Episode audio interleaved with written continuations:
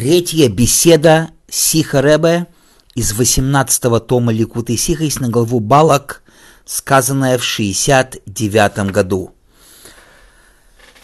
Рассказ в конце недельной главы Болок. Тора говорит, и вот один человек из Бне из еврейского народа, пришел и приблизил к своим братьям медианку перед глазами Мойша – как известна вся эта история.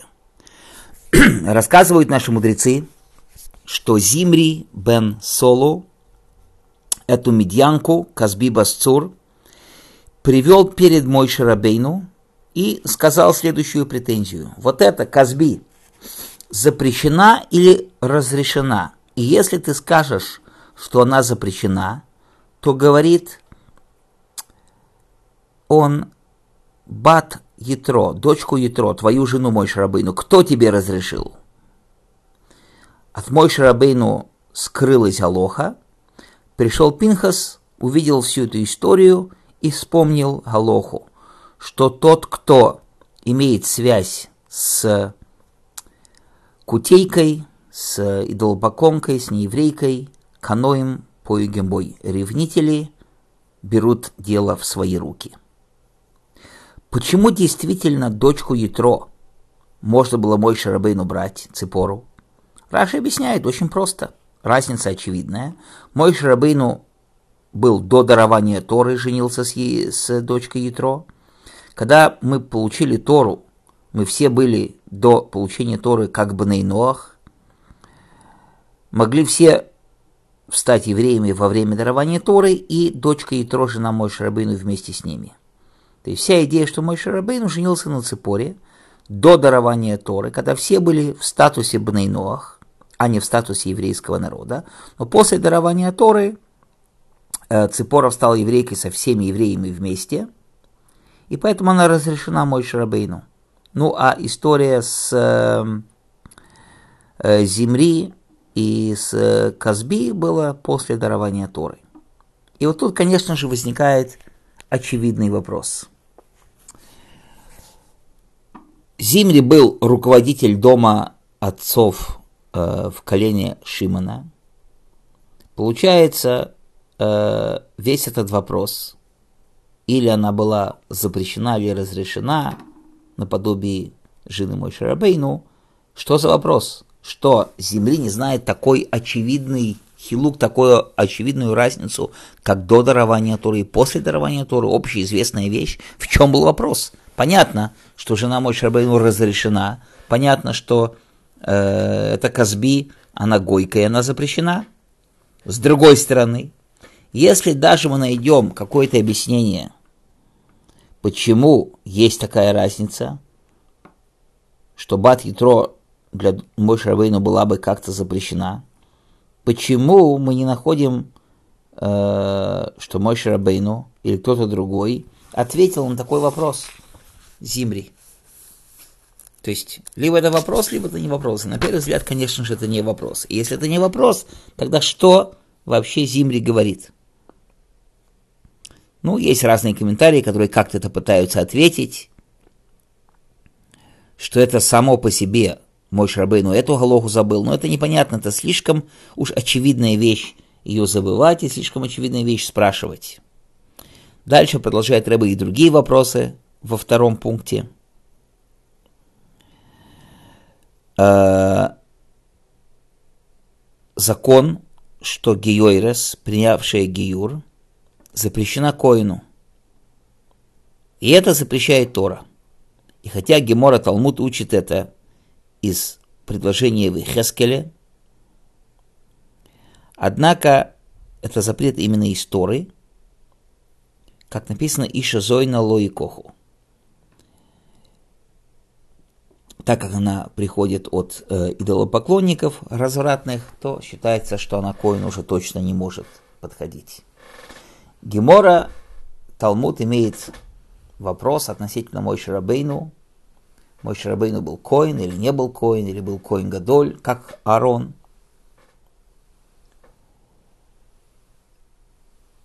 И если так, то дочка Ятро, как же она была ему разрешена, если он был коин?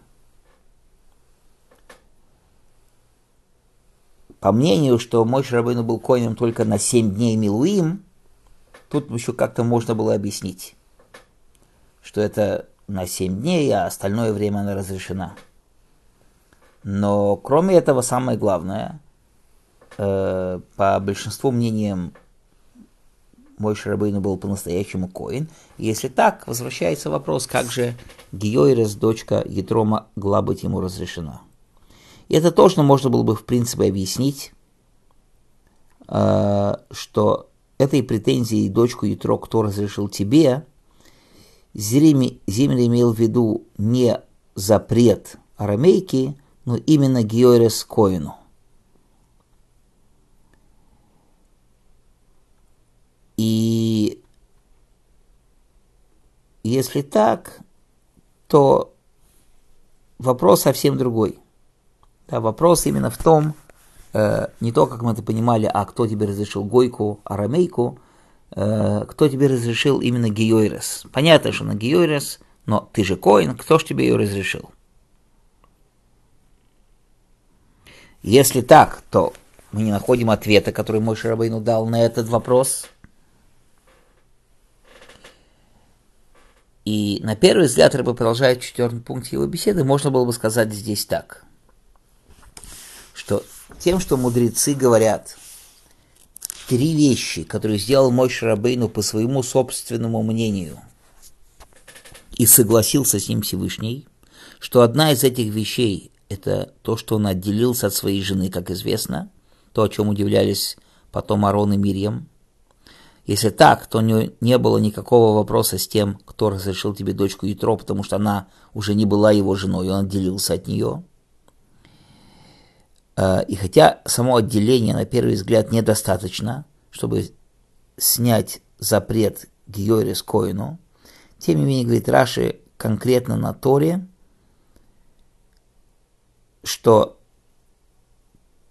когда Мирим имела претензию, не, не претензию, а обсуждала с Мой Рабей, но она именно сказала фразу, что он сделал ей гейрушин, то есть она была разведена. Не просто отделился, именно была разведена. С другой стороны, это все равно оставляет вопрос, а кто же ее изначально разрешил?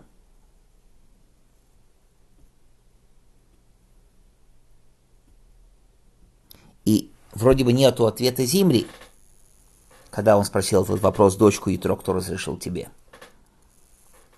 Потому что объясняется в словах наших мудрецов, что в принципе этого никто не знал. Никто не знал о том, что э, произошла вот эта история, и что Моше Рабейну отделился от своей жены. Это знала только Мирьям. Как из, понятно из этой истории, что когда Эльдат и Мейдат пророчествовали, тогда Ципора сказала, ой, этим женам, что они отделятся, э, что мужья отделятся от своих жен, и тогда только Мирьям узнала о том, что э, мой Шрабейну отделился от своей жены. Если так, это не была известная вещь, и на вопрос Зимри никто не ответил.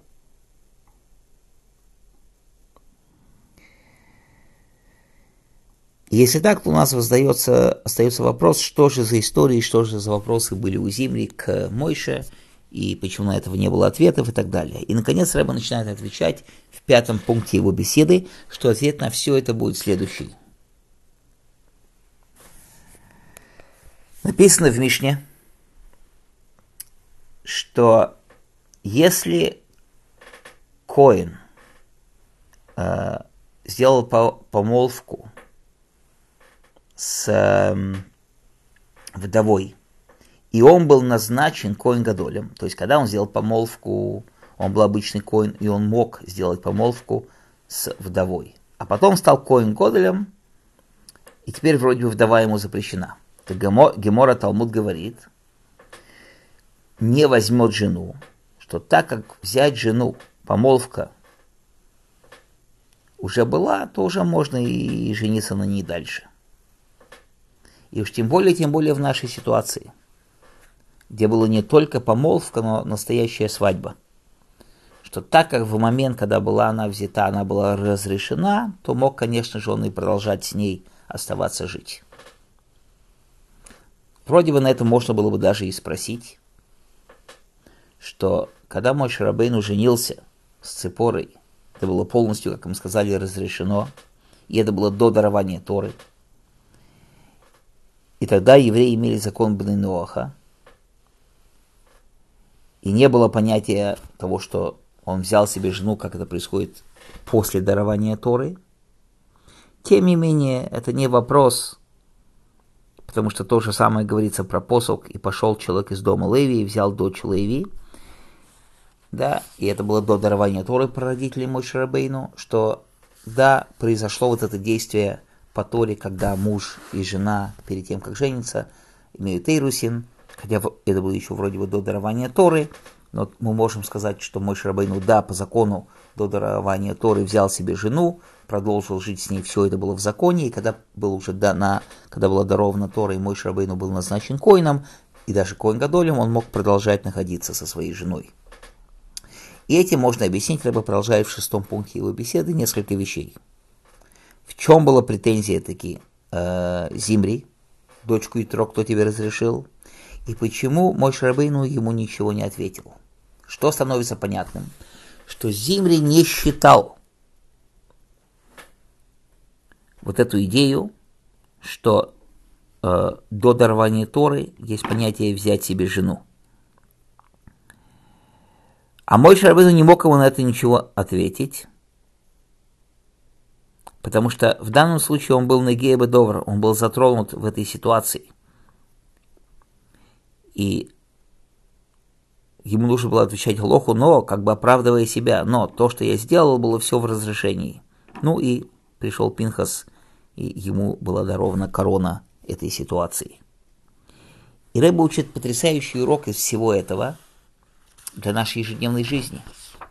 Не всегда нужно отвечать другому на его вопросы. Очень важная вещь. Многие думают, что всегда на любой вопрос нужно ответить «нет». Был ответ у мой Шарабейну для Зимри, но он не ответил, не надо было. Иногда другие с их вопросами не ищут никакого ответа, они хотят просто получить разрешение на медианку, не дай бог. Когда тот, кто спрашивает, спрашивает Лышем Шамаем во имя небес, о, тогда должно, надо ему ответить. Как пишет Шлома, даже ответь глупцу по его глупости. Любому нужно ответить, если только он спрашивает Лышем Шамаем. Но когда тот спрашивает э, не для службы Всевышнему, не во имя небес, не потому что это действительно вопрос, а чтобы получить разрешение на то, что Тора запретила, Тогда должно быть поведение «не отвечай глупцу по его глупости», как мой Шарбейну не ответил Зимри. Победа в такой ситуации с человеком, который спрашивает тебе вопросы, чтобы получить разрешение на то, что не нужно, на то, что нельзя, спрашивает вопрос не для того, чтобы получить ответ. Победа в этой ситуации нет через споры, но через твердость, которая выше любых э, ситуаций и выше любых причин, объяснений и смыслов, а просто ты не отвечаешь, как мой Шабейну, продолжаешь делать то, что надо делать. И это и было поведение Пинхаса, в его э, поведении то, что он сделал. Он не вошел ни в какие споры, потому что закон был как раз в данной ситуации, что если он спрашивает совета, а можно ли ему сейчас э, проявить себя как ревнителя веры, то ответ был бы, что ему не говорили бы, что это можно но ему нужно было это сделать своим действием, пойти на полное самопожертвование и уничтожить Зимри э, вместе с этой Косби, как он и сделал, и сделал свой великий поступок. И это, продолжает Рэбе, урок на э, Хага Гиула, праздник 12-13 Тамуза, день освобождения предыдущего Рэбе, который, конечно же, имеет отношение к этой недельной главе, главе что поведение Рэба было такое же – Бала Гиула, Бала Симха, Рэбе, предыдущий Рэбе, у которого Гиула и день рождения 12-го Тамуза, был именно э, такой, как Пинхас, Бикано из Кинуси, ревнитель веры Творца, несмотря ни на какие претензии различных людей. Э, хотя другие говорили, нету никакой обязанности в Советском Союзе идти на Мессирус Нефеш – но любой уголок и движение и сторону еврейства, Но это не то, как вел себя Бала Симха Баалгюла, предыдущий Ребе. Он именно э, шел на абсолютный мессирус нефеш, на еврейство во всех аспектах, выше любых интеллектов. В нашей недельной главе Мессирус Нефеш был у Пинхаса не через Мой Шарабейн. Мой Шарабейн был руководитель еврейского народа, а Пинхас пошел на, на Мессирус Нефеш.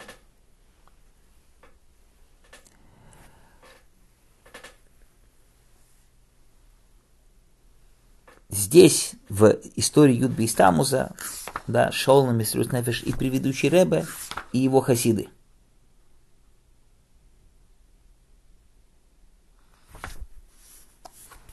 у предыдущего Рэба,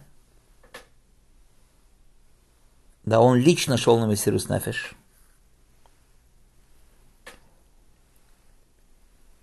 И, и Хасидим тоже шли на, на Мессирус Нефеш. Как рассказывалось уже много раз, что Бала Гиула Бала Симха, предыдущий Рэбе, попросил у своего отца, у Рэбе Нишмоса Эйдена, у Рэбе Рашаба, чтобы его руководство еврейским народом было бы Хесата Убрахамим – с добро и милосердием.